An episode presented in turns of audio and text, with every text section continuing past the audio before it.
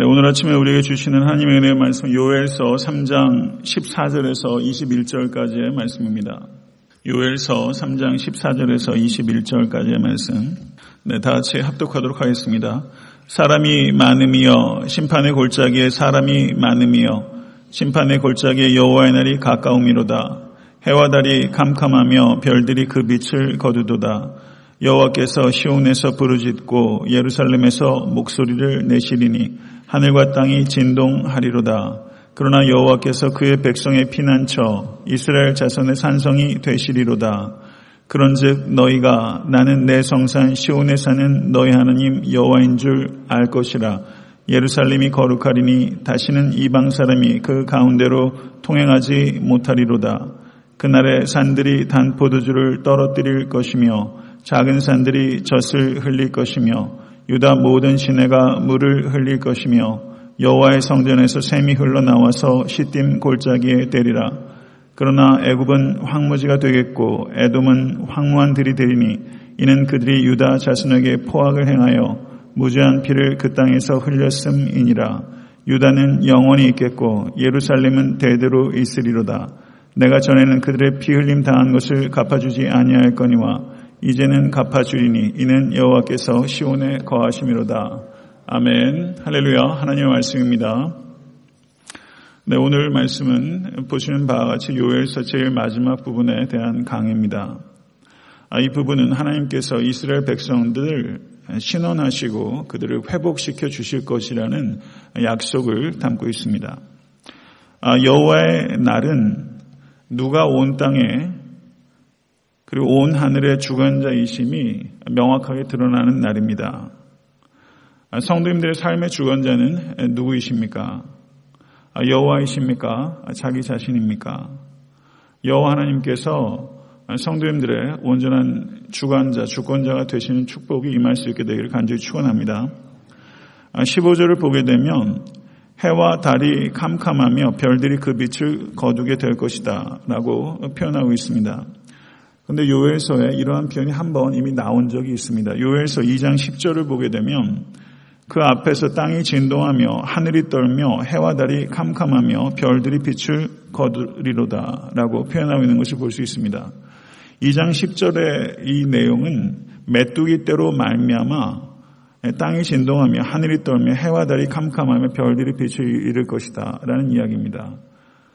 메뚜기 때로 인한 변화들을 과장해서 표현하고 있다고 볼 수 있습니다. 그렇죠. 그런데 마지막 때에 해와 달이 캄캄한 별들이 그 빛을 잃을, 잃을 것이다라는 것은 문자적으로 그렇게 성취가 될 것입니다.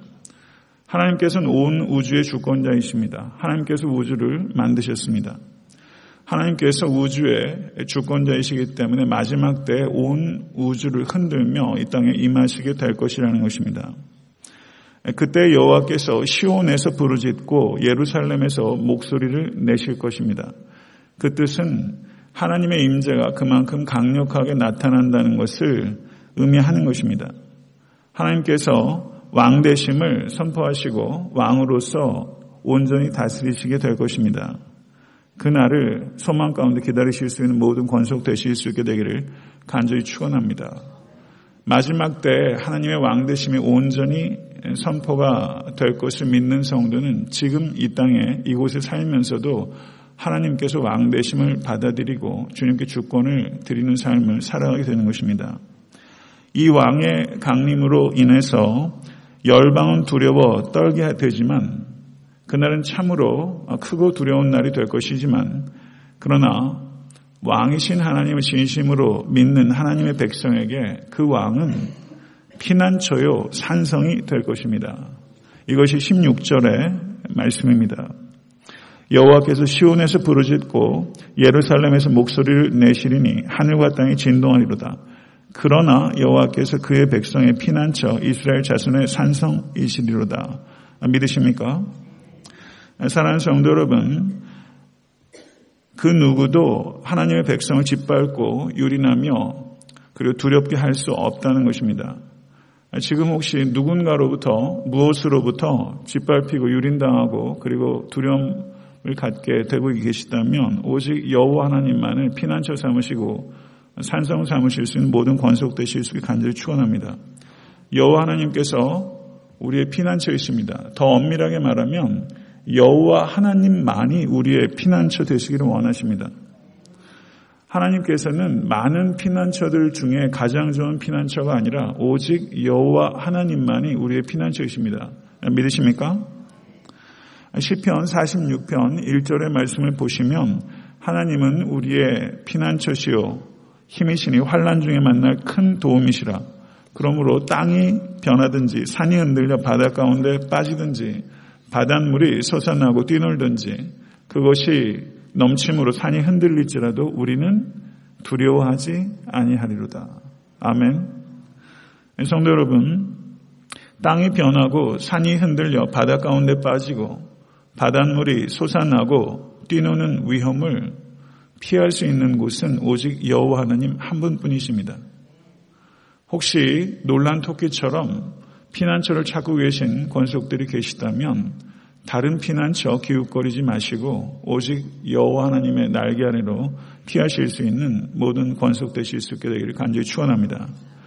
시편 31편 3절에서 4절의 말씀을 보시게 되면 주는 나의 반석과 산성이시니 그러므로 주의 이름을 생각하셔서 나를 인도하시고 지도하소서 그들이 나를 위하여 비밀이 친 그물에서 빼내소서 주는 나의 산성이시로다. 아멘. 그리고 잠언 10장 29절의 말씀을 보셔도 여호와의 도가 정직한 자에게는 산성이요 행악하는 자에게는 멸망이니라라고 말하고 있는 것을 우리는 기억할 수 되길 바랍니다. 성도 여러분, 산성이라는 말은 군사적인 표현이죠. 대적의 공격으로부터 우리를 보호하실 수 있는 이는 오직 여호와 하나님 한 분입니다. 야곱이 요셉을 얼마나 사랑했습니까? 예, 다른 자식들 마음 아프게 하면서까지 요셉을 야곱이 참으로 편애했죠.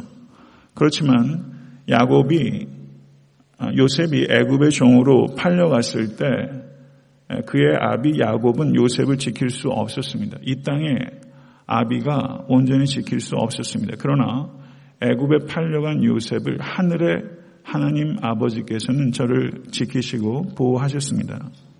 사랑하는 성도 여러분, 하나님께서 요셉을 지키신 것을 통해서 우리가 배워야 되는 것은 하늘의 하나님의 보호하심은 고난으로부터의 보호하심이라기보다는 고난 가운데에서의 보호하심이라는 것을 우리는 깨달을 수 있게 되는 것입니다. 성도 여러분, 하나님의 그 보호하심이 여러분과 여러분의 가정을 지키고 계심을 믿으실 수 있게 되 간절히 축원합니다. 열왕기상 14장 24, 25절에서 26절의 말씀을 보시면 르호보암 왕 제5년에 애굽의 왕 시삭이 올라와서 예루살렘을 치고 여호와의 성전의 보물과 왕궁의 보물을 모두 빼앗고 또 솔로몬이 만든 금 방패를 빼앗은지라라고 말씀하고 있습니다. 솔로몬이 만든 금 방패, 내가 만든 방패가 나를 보호할 수 없습니다. 오직 여호와 하나님만을 피난처 삼으시고 산성 삼으실 수 있길 간절히 바랍니다. 하나님의 보호를 뚫을 수 있는 것은 없습니다. 그리시네가에서 엘리야가 낙심하고 있었습니다. 근데 엘리야에게 하나님께서 까마귀를 통해서 먹을 거를 갖다 주셨습니다. 떡과 고기를 아침과 저녁으로 갖다 주셨습니다. 그리고 그리시네가가 그 물도 마르자 이 엘리야가 시돈 지방으로 어, 가게 됩니다. 그 시돈에 사르밧으로 갔는데 거기에서 사르밧 과부가 엘리야를 도왔습니다. 그런데 시도는 아, 이방 땅입니다. 시도는 잘 아시는 대로 악녀 이세벨의 고향이고 그리고 바알 숭배 본산입니다. 그런데 하나님께서 그 땅의 사르밧 과부를 통해서 엘리야를 먹이셨습니다. 하나님께서 까마귀를 통해서 엘리야를 먹이시고 그리고 어, 시돈의 사르밧 과부를 통해서 엘리야를 먹이셨습니다. 하나님께서는 이 두 사건들을 통해서 전혀 예상할 수 없는 장소에서 전혀 예상할 수 없는 방법으로 전혀 예상할 수 없는 사람을 통해서 우리를 보호하신다는 것을 가르쳐 주시기를 원하십니다. 하나님의 보호하심은 우리의 생각 밖에서 올 수 있다는 것을 받아들이실 수 간절히 축원합니다. 18절 말씀을 보시게 되면 그날의 산들이 다 포도주를 떨어뜨릴 것이며 작은 산들이 젖을 흘릴 것이며 유다 모든 시내가 물을 흘릴 것이며 여호와의 성전에서 샘이 흘러나와서 시딤 골짜기에 되리라 라고 말씀합니다. 하나님은 만왕의 왕이십니다. 이 말씀은 이 왕의 통치로 말미암아 창조세계 전체가 온전히 회복되게 될 것이라는 것을 우리에게 말씀하고 있는 것입니다. 타락 이전보다 더 좋은 세상이 회복되게 될 것입니다. 전에는 끊어졌던 포도주가 다시 떨어지게 될 것이며 전에는 솥대가 초장도 물도 없이 신음했지만 산들이 다시 젖을 흘릴 것이고 전에는 시냇물이 모두 말랐지만 물이 넘쳐 흐르게 될 것이고 성전에 재물도 없고 기쁨의 소리도 그쳤지만 성전이 다시 복의 근원이 되는 날이 오게 될 것입니다. 하나님만이 회복하실 수 있고 하나님만이 우리를 축복하십니다. 이것을 진심으로 받아들이실 수 있게 간절히 바랍니다. 우리에게 필요한 것은 하나님과의 관계의 회복입니다. 열방은 이스라엘이 회복될 때 하나님으로부터 심판을 받게 될 것입니다. 19절 말씀을 보시게 되면 애굽은 황무지가 되겠고 에돔은 황무한 들이 되리니 이는 그들이 유다 자손에게 포악을 행하여 무죄한 죄를 그 땅에서 흘렸음이니라 라고 말씀하고 있습니다. 에돔과 애굽으로 열방이 대표되고 있습니다. 그런데 그들이 심판당하는 이유가 무엇이냐면 그들이 혈통 때문에 심판당하는 것이 아니라 그들의 포악함 때문에 심판당한다고 말하고 있습니다. 유다 자손에게 행한 포악을 인해서 그들이 무지한 피를 땅에 흘림으로 인해서 에돔과 애굽이 심판을 당한다는 뜻입니다. 여기에서 포악이라고 번역된 단어가 폭력이라는 뜻입니다. 창세기 6장 11절을 보시게 되면 그때 온 땅이 하나님 앞에 부패하여 포악함이 땅에 가득한지라 라고 말씀하고 있습니다. 하나님의 홍수 심판의 주된 원인이 인간들의 포악함 때문입니다. 인간들의 폭력 때문입니다. 성도 여러분, 하나님께서는 자신의 힘을 믿고 과시하여 약한 사람들에게 폭력을 휘두르는 그리고 억압하는 자들에게 하나님께서 심판을 하신다는 뜻입니다. 우리가 살고 있는 이 시대에 얼마나 많은 포악이 가득한지 모르겠습니다. 하나님께서 이 땅에 하나님의 나라를 완성시키실 것입니다. 여호와의 날이 임하게 될 것입니다. 그 나라는 폭력이 없는 나라입니다. 이사에서 60장 18절을 보시게 되면 다시는 강포한 일이 내 땅에 들리지 아니할 것이요 황폐와 파멸이 내 국경 안에 다시 없을 것이며 내가 내 생벽을 구원이라 내 성문을 찬송이라 부를 것이다. 라고 말하고 있습니다. 강포한 일이 내 땅에 들리지 아니할 것이다. 하나님의 나라가 이 땅에 온전히 임하게 될 때 이 땅에 온전한 샬롬의 평화가 임하게 되는 것입니다. 그리고 요엘서 마지막 절을 보시죠. 내가 전에는 그들의 피 흘림 당한 것을 갚아주지 아니할 거니와 이제는 갚아주리니 이는 여호와께서 시온에 거하심이니라. 이렇게 요엘서를 마감하고 있는 것입니다. 성도 여러분, 하나님을 믿는다는 것은 무엇입니까? 하나님께서 대신 갚아주신다는 뜻입니다. 하나님께서 불의를 벌하시고 원수를 갚아주실 것입니다. 이것을 믿으실 수 있게 간절히 바랍니다. 원수를 갚는 일은 우리에게 속한 것이 아니라 하나님께 속한 것입니다.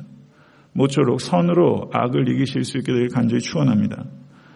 요한계시록 18장 24절의 말씀을 보시게 되면 선지자들과 성도들과 및 땅 위에서 죽임을 당한 모든 자의 피가 그 성 중에서 발견되었느니라 하더라. 이렇게 말씀하고 있습니다.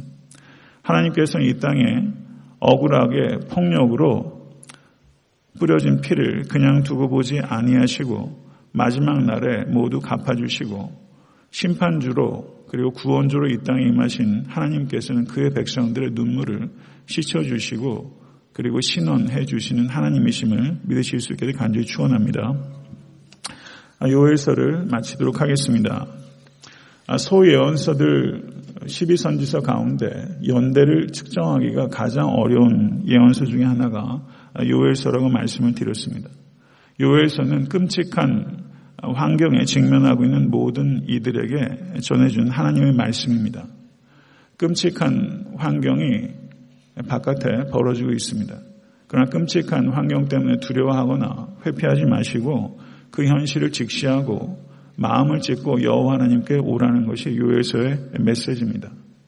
성도 여러분, 이스라엘 백성에 임한 메뚜기 재앙과 군사 재앙이 일어난 것은 하나님께서 패배한 것이 아니라 하나님께서 온 땅을 주관하고 계신다는 것을 나타내는 것입니다.